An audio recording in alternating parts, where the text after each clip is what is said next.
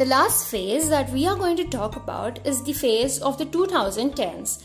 The 2010s, the comic Indian comics was back on the upswing. That brings us to the most current era, and we, while the comics and graphic novels can no longer be designed as a medium of dwindling potential, in 2010, Sumit Kumar's An Itch You Can't Scratch came out at the first ever Indian Comic Con and quickly became a fan favorite, humorous, and somewhat autobiographical.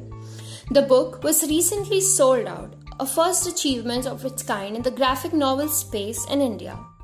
In 2011, Vinay Goyal's Holy Cow Entertainment entered the comic book market with their first offering, a 10 part comic book series based on the Hindu epic Ramayana titled Ravanayan, and today the publication has a roost of flagship characters. In 2012, graphic novel series of Homegrown Sudarshan was released this year.